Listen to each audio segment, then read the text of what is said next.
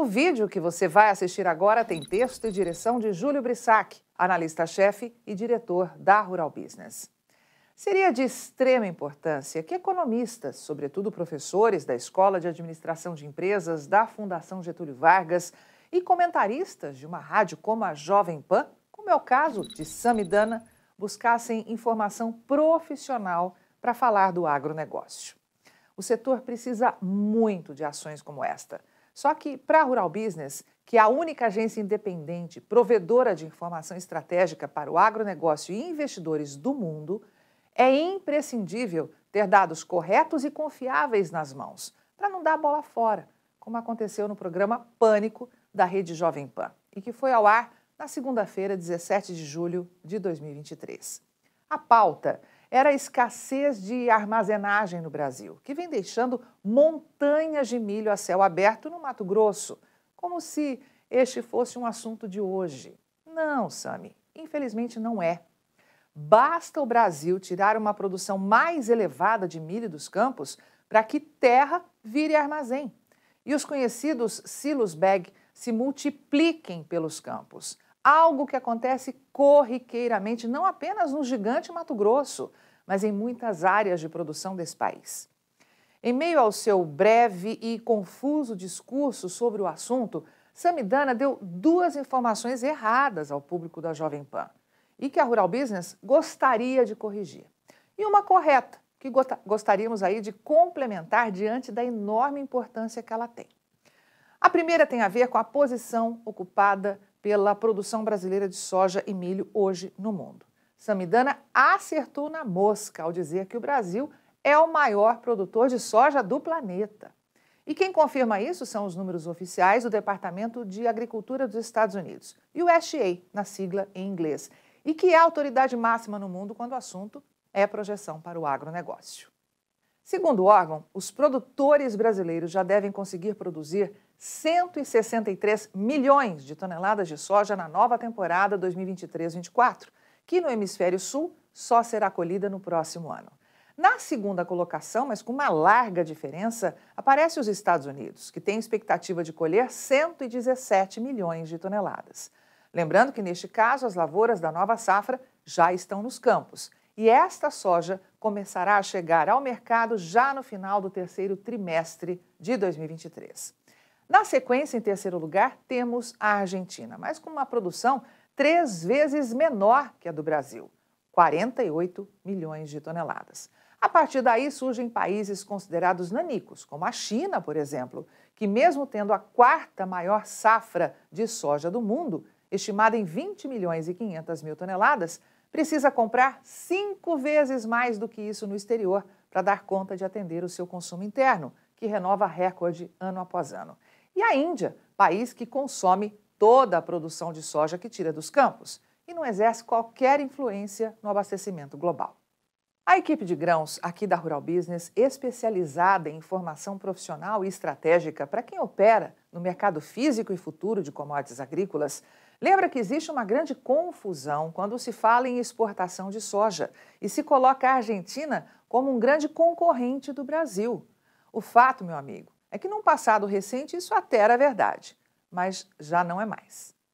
Ao acompanhar este gráfico, você observa que no ranking de maiores fornecedores de soja em grão ao mundo, a Argentina ocupa atualmente a quarta colocação, com vendas estimadas em apenas 4 milhões e 600 mil toneladas, o que é praticamente o mesmo volume esperado para o Canadá, um país sem qualquer expressão no mercado da soja.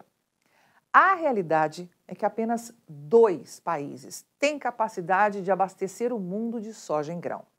O Brasil, que já espera comandar 57% das exportações mundiais de soja na nova safra 2023-24, movimentando 96 milhões e 500 mil toneladas da oleaginosa.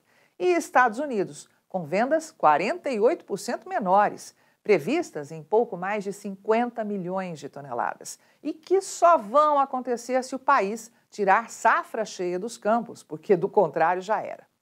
Logo depois, antes ainda da Argentina, temos o Paraguai, com vendas de apenas 5 milhões e 900 mil toneladas ao ano, volume 94% menor que o movimentado pelo setor exportador aqui do Brasil. Um outro fato interessante que talvez Samidana desconheça é que a situação de abastecimento é tão grave na Argentina que, para manter o seu parque industrial ativo e permanecer no topo do ranking mundial de exportação de farelo e óleo, o país está sendo forçado a se tornar um expressivo importador de soja. É isso mesmo que você ouviu: importador. Mesmo sendo o terceiro maior produtor de soja do planeta, a Argentina será forçada a importar pelo menos 8 milhões e 700 mil toneladas nesta safra que estamos hoje, ainda 2022-23. Isso porque esta é a única forma de fechar o seu quadro de oferta e demanda no azul, depois da tremenda quebra de produção em decorrência da seca vivida pelo país. Voltando ao gráfico, você pode observar que isso já coloca a Argentina como o terceiro maior importador de soja de todo o mundo, atrás apenas da poderosa China, que deve comprar cerca de 99 milhões de toneladas até o final de agosto, e a União Europeia, que tem previsão de importar 13 milhões e 900 mil toneladas de soja nesta temporada. E Sami, sabe de qual país a Argentina está comprando boa parte dessa soja? Se pensou no Brasil, acertou em cheio. Veja que os números oficiais do Ministério da Economia, que são sistematicamente analisados por nossa equipe de grãos, somente no primeiro semestre de 2023 foram embarcadas para a Argentina 3 milhões de toneladas de soja. Com isso, os nossos hermanos já são hoje o segundo maior cliente das tradings que operam em solo brasileiro, logo atrás da China, apesar, claro, da tremenda diferença de volume. 3 milhões de toneladas para os argentinos contra 43 milhões e 500 mil toneladas compradas pelos chineses. E fecham esse ranking Espanha, Tailândia e Turquia. Portanto, mesmo sem ter em mãos esse enorme volume de informação profissional que a Rural Business acaba de te mostrar, Samidana acertou ao dizer no programa Pânico da Jovem Pan, do último dia 17 de julho de 2023, que somos o maior produtor de soja do mundo. Mas errou feio ao tentar falar de milho. Feio. E o primeiro erro foi dizer que o Brasil é o segundo colocado no ranking de produção mundial. Não, Sami, não é. Esta é a lista atualizada de maiores produtores de milho do planeta. E como pode ver, o Brasil ocupa a terceira colocação, com uma enorme diferença frente à China, segundo colocado, e mais distante ainda quando comparado aos Estados Unidos. E aqui entra o segundo erro cometido por Samidana nesse programa: dizer que o Brasil pode ultrapassar o primeiro colocado e se transformar no maior produtor de milho do mundo nos próximos cinco anos. Caro Sami, volte ao gráfico e veja a profunda diferença que existe entre esses dois países. A expectativa do Departamento de Agricultura dos Estados Unidos é que a nova safra americana de milho, identificada na primeira torre, lá em cima no gráfico, atinja um volume jamais visto na história. Estratosféricos 389 milhões e 100 mil toneladas. Já o Brasil, mesmo com produção muito próxima do recorde deste ano, espera tirar dos campos 129 milhões de toneladas na mesma temporada. Fazendo as contas, são 67% menos.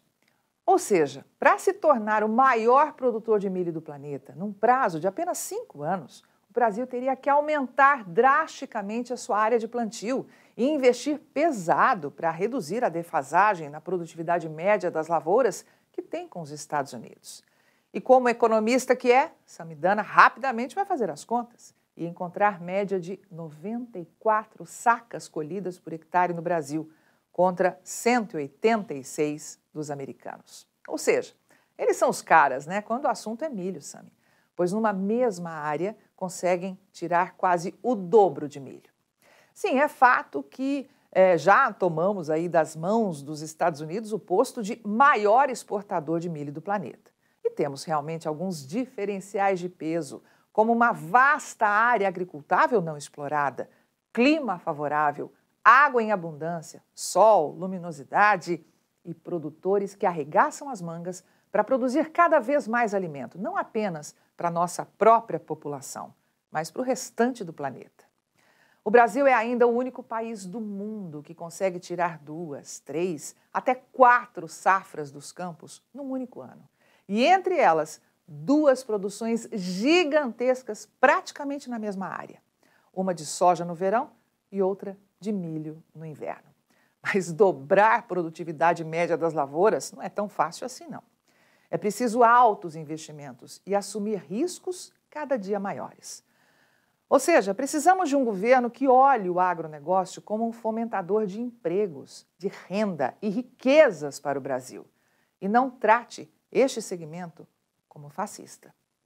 Por isso, a Rural Business agradece o seu empenho, Samidana, da Jovem Pan e do programa Pânico, em colocar o agronegócio na pauta de discussão. Mas seria de extrema importância ter mais conhecimento para falar ao grande público, a fim de mostrar a esse imenso Brasil o real peso que o setor produtivo rural brasileiro tem para a economia não apenas de cada município, mas do país como um todo e do mundo. Fica a dica e à disposição aqui da Rural Business em ajudar todas as vezes que for preciso.